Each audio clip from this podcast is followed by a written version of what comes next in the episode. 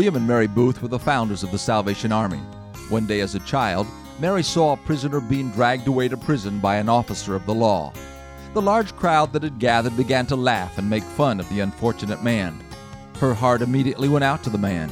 It seemed that he had no one to befriend him. He was alone in the world. Immediately she began to walk alongside of him. She was determined that the prisoner would know that even if he suffered because of his own actions, he would have a friend in her.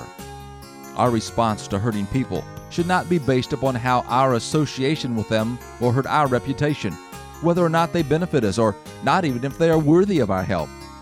Following the Watergate scandal, Billy Graham was asked if his association with the late President Nixon would not damage his reputation. Dr. Graham responded that he was a friend of President Nixon before Watergate and would continue to be his friend afterward. Jesus respectfully befriended the needy. The woman taken in adultery was drugged before him by leaders who had no compassion for the lady and no respect for Jesus.